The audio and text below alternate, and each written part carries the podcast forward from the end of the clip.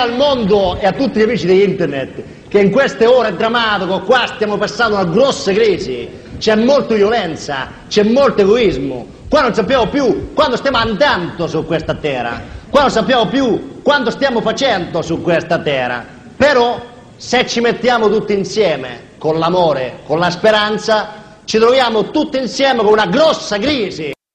Eccoci di nuovo su Samba Radio a venerdì sotto un treno, io sono Ilaria, qui con me c'è... È loco, particolarmente sotto un treno questa sera perché... Sì, meno male che l'hai detto tu, sono molto felice di stare in compagnia, adesso con gli ascoltatori potrò condividere la tua pesantezza di stasera.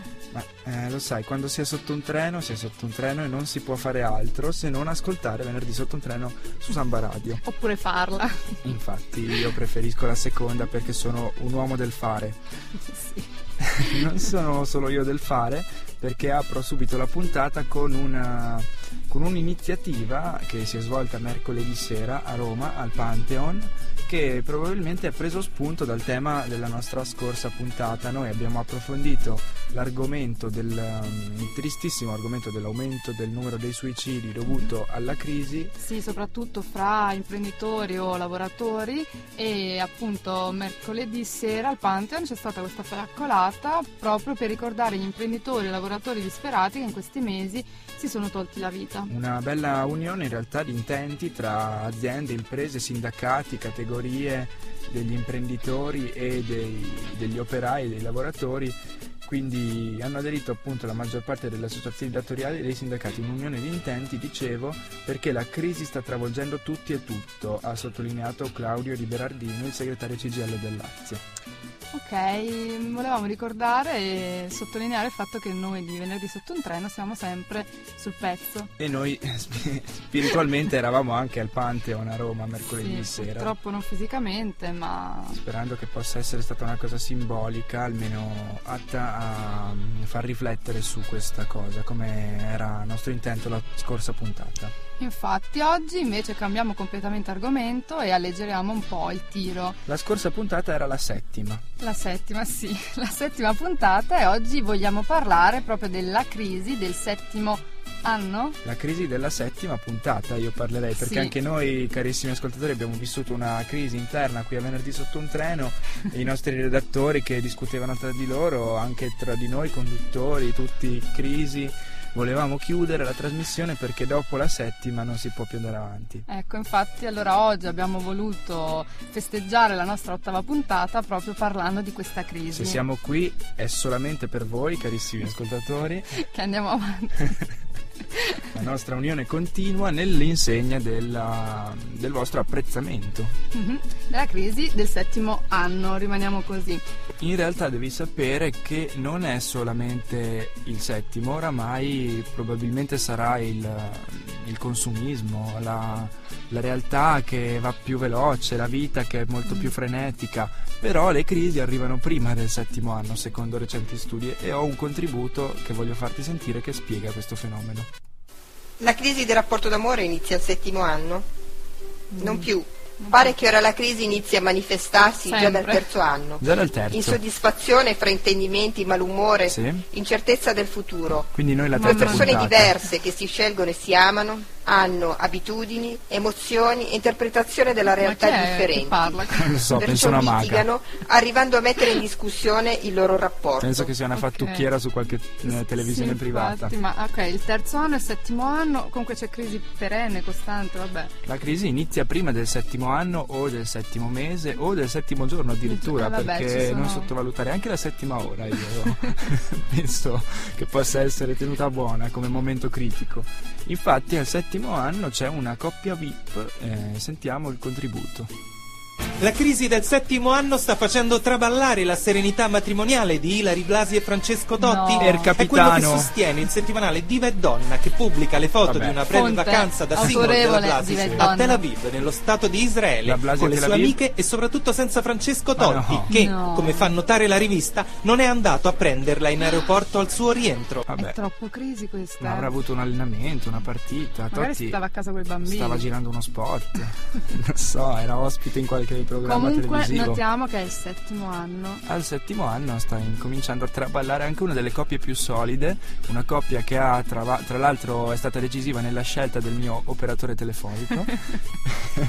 Quindi non voglio che, che, crolli. Non puoi dire queste cose in radio comunque. No, io Chi non se ne frega detto- che operatore telefonico hai? Scusa. Non ho detto niente, io spero che non crollino e anzi voglio suggerirgli una soluzione a questa crisi del settimo anno. Ah. Senti anche tu, magari può esserti utile. Grazie. Quando la coppia è in crisi, ne parli con il vescovo. Ah, bello. È davvero un'idea originale quella proposta da Monsignor Gualtiero Bassetti, vescovo della diocesi di Arezzo, Cortona e San Sepolcro. Eh dai, Beh. anche il nostro vescovo di Trento potrebbe adeguarsi e farsi così un Infatti- punto di riferimento. Infatti diciamo ai nostri ascoltatori, noi siamo qui oggi grazie al vescovo. Siamo andati, abbiamo la risolto crisi. la crisi della della settima, settima puntata, puntata. di venerdì sotto un treno. Vabbè, Diamo i meriti. diamo i meriti a chi, a chi appunto li ha. In tema di settima abbiamo un gruppo che fa del 7 un punto di riferimento, i Linea 77, che loro la crisi la vivono, l'hanno vissuta e l'hanno anche tradotta in musica con in particolare questo pezzo, Aspettando meteoriti. Si illumina l'iPhone con il singolo di turno Auto, vecchia super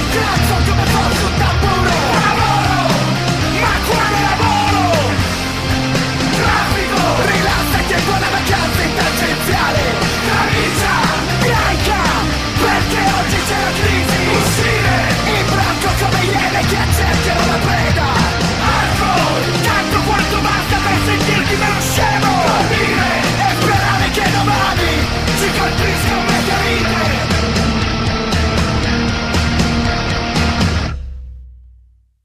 Allora, dopo i linea 77 ripartiamo con eh, l'argomento della settimana, la crisi del settimo anno, che è nota per coinvolgere appunto il rapporto di coppia, il rapporto d'amore, però può coinvolgere qualsiasi tipo di rapporto. Nel nostro caso, dicevamo, è stato più un rapporto professionale perché dopo la settima puntata siamo andati in crisi, l'abbiamo risolta, siamo qui e continuiamo a parlare, però al 7 abbiamo eh, scoperto un numero molto particolare. Sì, infatti nelle nostre ricerche ci hanno portato comunque a capire che in realtà il numero 7 è importante non perché al settimo anno, al settimo mese succeda qualcosa di importante o catastrofico, ma perché il 7 ci piace. È un numero che è, è abbastanza È ricorrente. Sì, è importante. Per esempio abbiamo i sette eh, peccati capitali, i sette sacramenti, I sette giorni della settimana, i sette nani. le sette, vabbè che c'entra, le sette note. Eh, non è un caso che i nani siano sette. No, è vero, hai ragione tu. eh. Eh, scusa. Deve essere una congiura proprio a livello internazionale.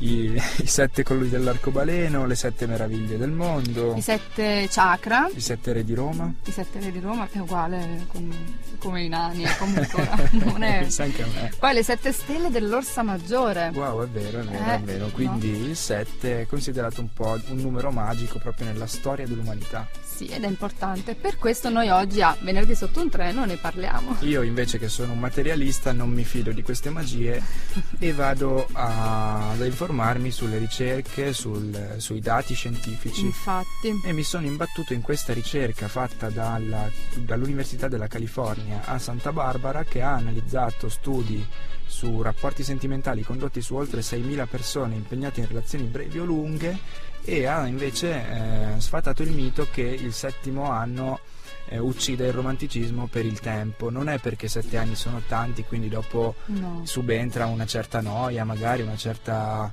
consuetudine che possa distruggere il rapporto. Ma qual è il problema? Anzi, secondo loro, eh, secondo questa ricerca dell'Università della California, l'amore romantico ha l'intensità, il coinvolgimento e la chimica sessuale di quello appassionato, però manca la componente ossessiva che invece c'è nei rapporti Ok. più brevi. Quindi emergono due tipi di relazioni, quelle Quella ossessiva, proprio brevissima, un po' tipo passionali che hanno sette dei- ore, che dopo sette ore è finita. Sì, vabbè, ho capito, ma quella non, non c'entra. Sette giorni facciamo, va bene, dai, Eh. sette giorni. Oppure quella che dura i sette anni o anche di più, eh, che può essere invece anche molto romantica e non è detto che sia, che sia noiosa perché le coppie dovrebbero battersi appunto per un amore con tutti i fronzoli, ci dicono anche due persone che sono state insieme per molto tempo dovrebbero sapere che è un obiettivo raggiungibile. Però richiede energia ed impegno. Quindi deve mantenersi costante questo romanticismo, non è che il primo mese, allora, i primi sette mesi, regali, rose, musica, romanticismo e poi dopo sette mesi basta, bisogna essere un po' costante, almeno questa è la ricerca che arriva dall'America. Ma sì, eh, in realtà eh, non è confermata dai fatti perché stavo Ecco. leggendo anche George Clooney, Eh. eh, George Clooney e Stacy Keibler, la crisi del settimo mese di fida- fidanzamento. Mm, Allora la crisi del settimo anno esiste davvero, un vero e proprio ostacolo quasi impossibile da superare, ci dice sologossip.com. sì, ma lui, lui è meglio che stia attento, Giorgio que- lei non è un ex eh, wre- wrestler, no? Lei sì, è un Quindi ex wrestler, sta- stai ma attento al settimo mese, qua ti spezza in secondo il nostro- i nostri guru di solo gossip, infatti, però il problema è George, non è lei e la sua passata attività. Ma si sapeva. Perché eh, Stacy, come Elisabetta Canalis e tutte quelle che sono state con eh, il, ehm, il Clooney, Eh, eh, hanno iniziato a sognare troppo presto. Il motivo è sempre lo stesso della crisi. Eh, hanno fatto tutte lo stesso errore, eh, ovvero sognare di poter costruire con loro una famiglia piena di bambini. Quando dicono bambini, lui sparisce. Lui scappa. sì. Al di là del settimo anno, Sarà settimo un- una coincidenza, ma tutte lo dicono dopo sette mesi, o Eh, dopo sette sì. anni, o dopo sette giorni. Va bene. Un'altra coppia che è scoppiata dopo sette anni Vedo che sei informatissimo, sì, dimmi. è quella tra Heidi Klum e Seal, il cantante Seal, che non metteremo No. mai alla- a venerdì sotto un treno, però è scoppiata. Scoppiata. Anche loro al settimo anno, Loro proprio per anni. confermare le teorie delle fattucchiere precedenti. Mm. Invece al settimo mese stanno resistendo, però ci sono i primi scricchioli anche Alessia Marcuzzi e Francesco Facchinetti. Vabbè, No? Chiudiamo questa parentesi che interessa molto al loco sui gossip dei VIP. Ok, la Marcuzzi e Facchinetti, però ti dico che non si sa ancora, forse si parla di pausa di riflessione, quindi non aver paura. Vabbè, pausa di riflessione è comunque un po' crisi, eh. Diciamo le cose Sì. come stanno. Vabbè, ma forse la supereranno loro, a differenza di Clooney. Tanti auguri DJ Francesco, ti, ti ricordiamo come capitanuncino. Va bene.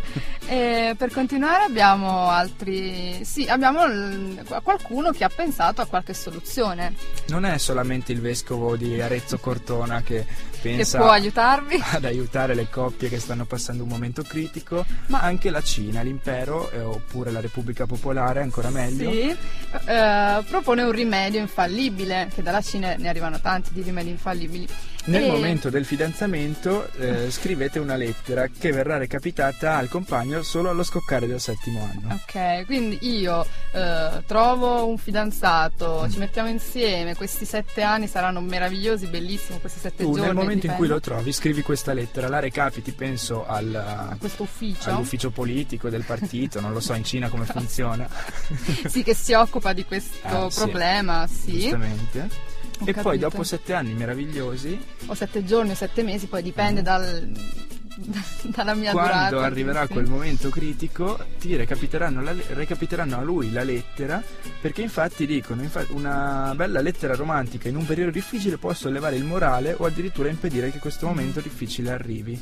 Cioè, praticamente datata però sette anni prima. Sì, però comunque sono cose Con- che pensava il, il- il compagno, Sette no? anni prima. Il compagno non a caso in Cina. Basta. Bene, ok, proviamoci. Sì.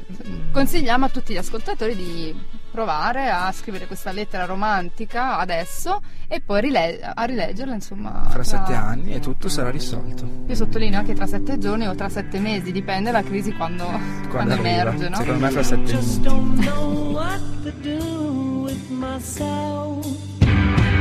I don't know what to do myself. Learning everything for two.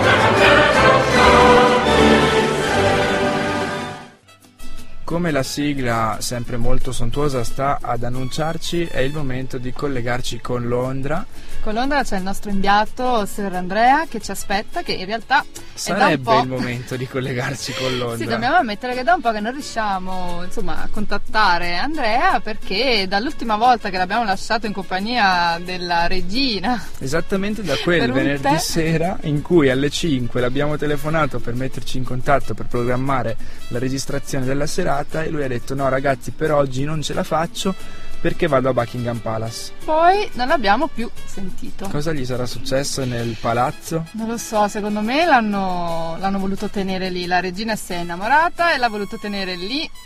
Io con di gossip abbiamo già parlato tanto Basta, prima, sì, quindi infatti. basta. Noi abbiamo provato a chiamarlo comunque e sentite come risponde la segreteria telefonica di Sir Andrea che comunque salutiamo e speriamo di avere di nuovo al più presto Ah. i nostri microfoni. Sì, Andrea, ricontattaci. Facci sapere che stai bene.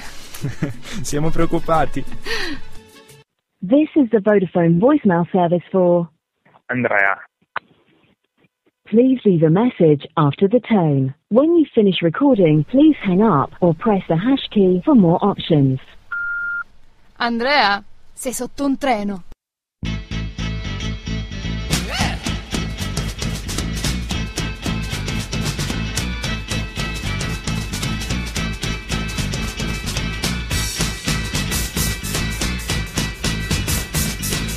Come on, come on, come on, come on, now touch me, babe. Can't you see that I am not afraid?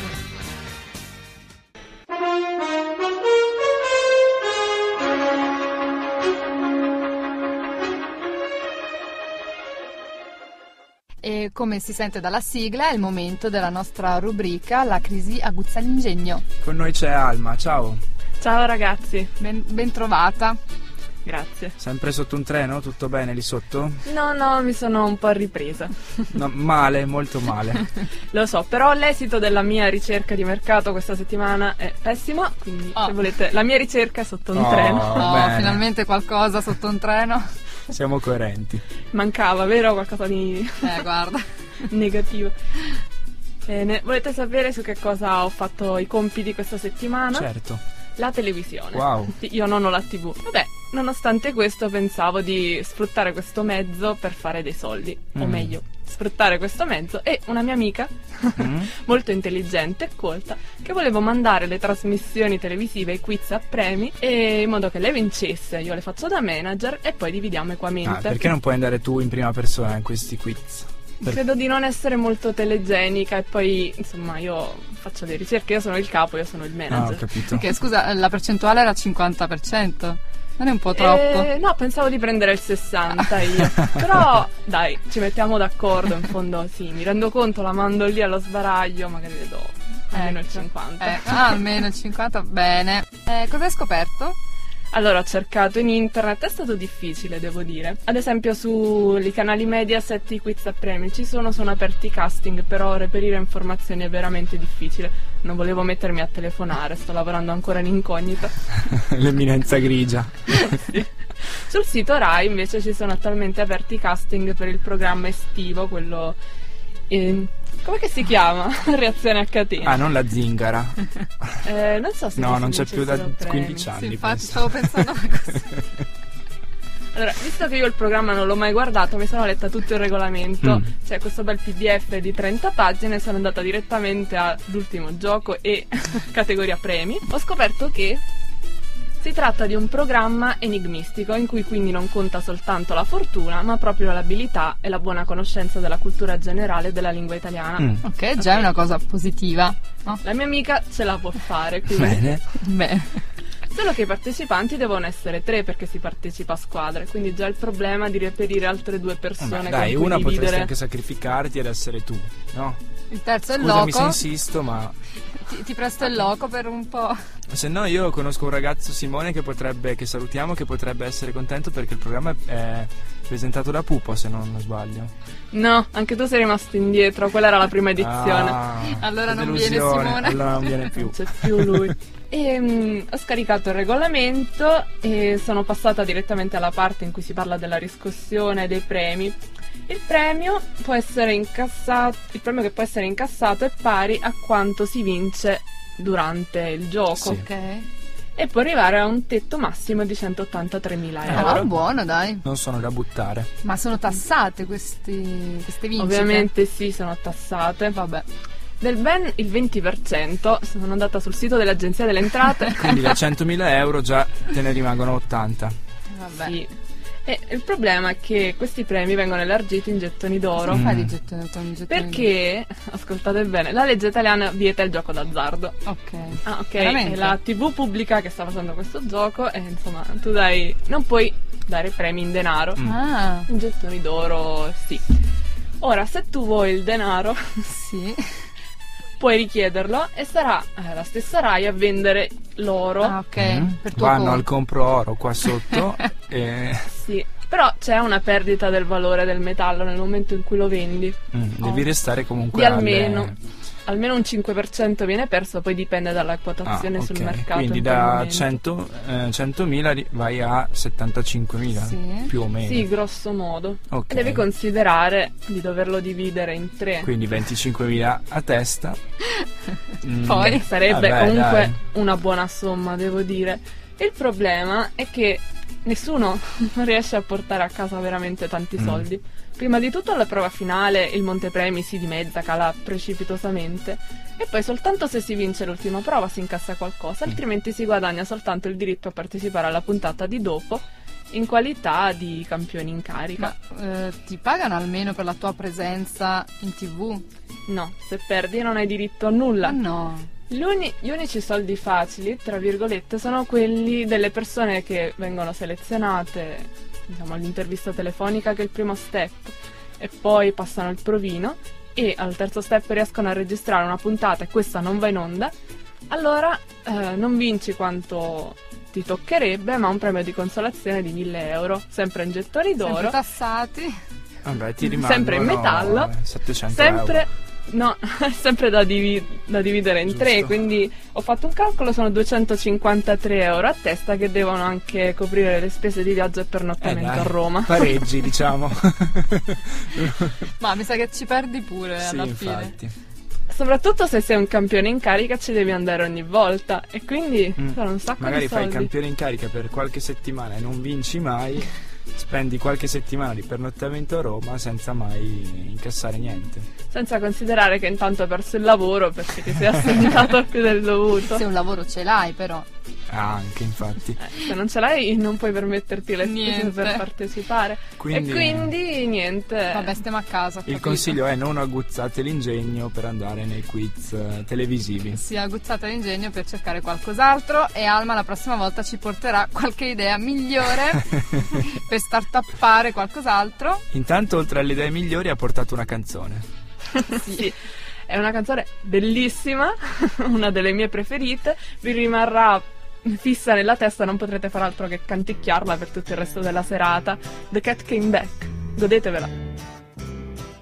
Now old Mr. Johnson had troubles of his own. He had a yellow cat who wouldn't leave his home. He tried and he tried to give the cat away. He gave it to a man going far, far away. But the cat came back the very next day. The cat came back. They thought he was a goner, but the cat came back. He just couldn't stay away. Give me a meow. Go.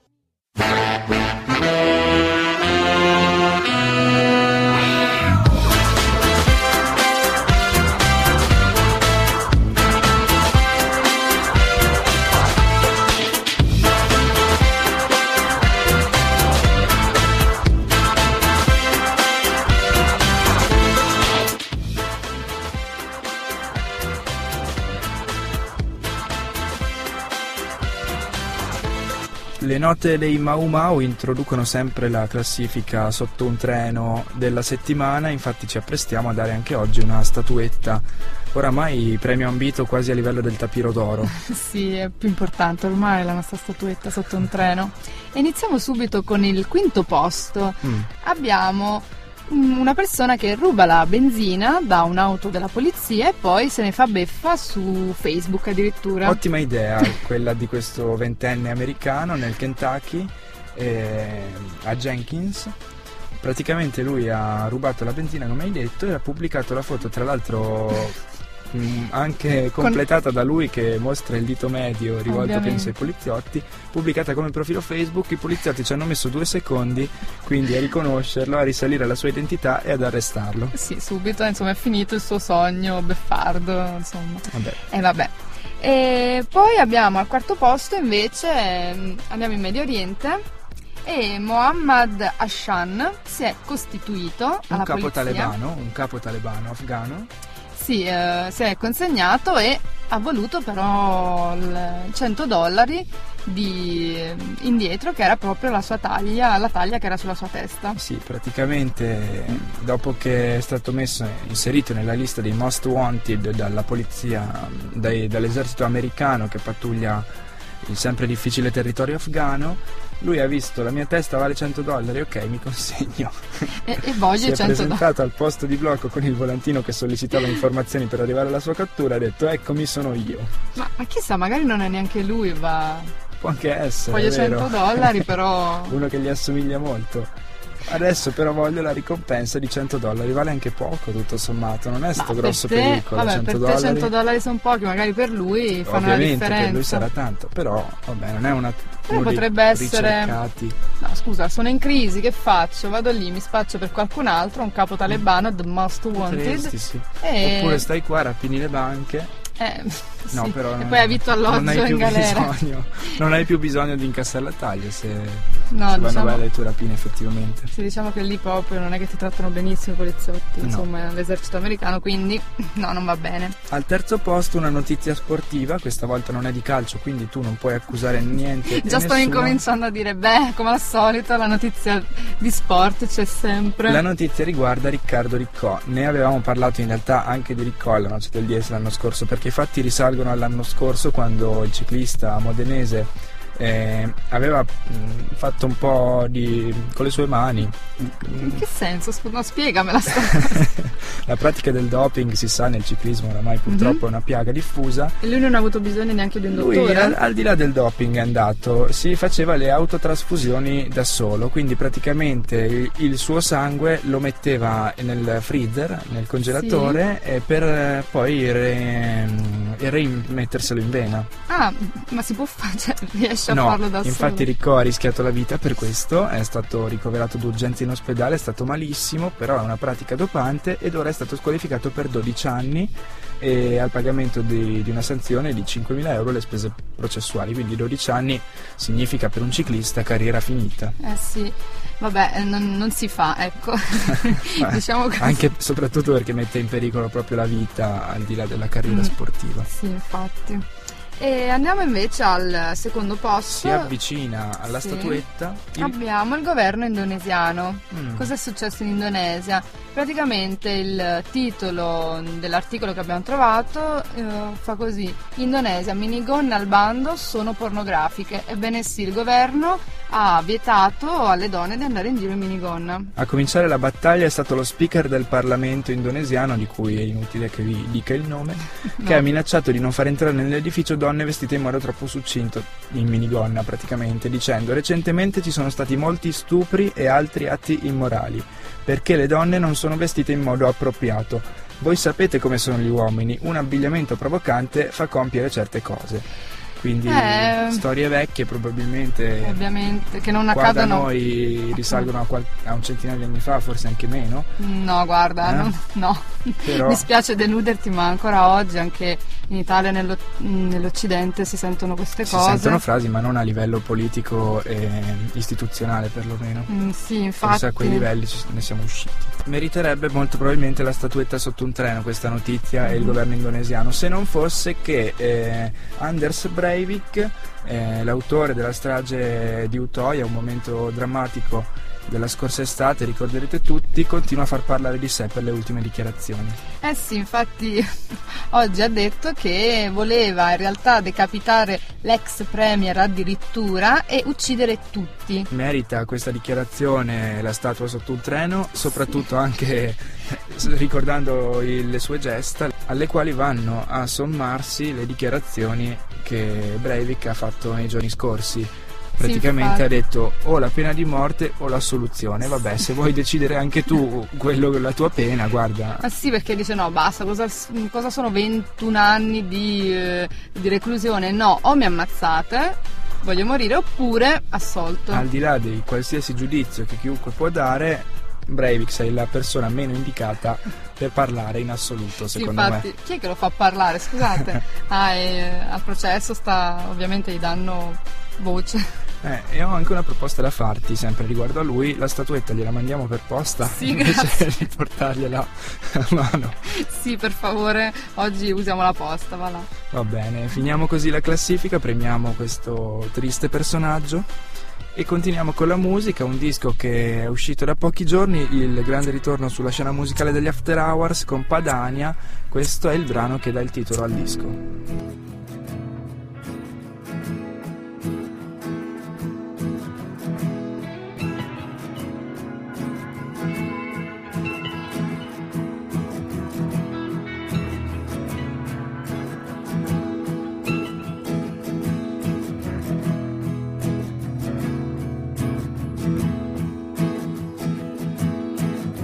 Due ciminiere e un campo di neve fradicia.